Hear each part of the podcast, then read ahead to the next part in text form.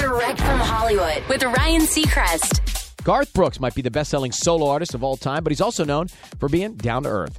And that comes in part from being the youngest of five, raised by a Marine and Golden Gloves box champ with a boxing ring in the yard to settle sibling rivalries.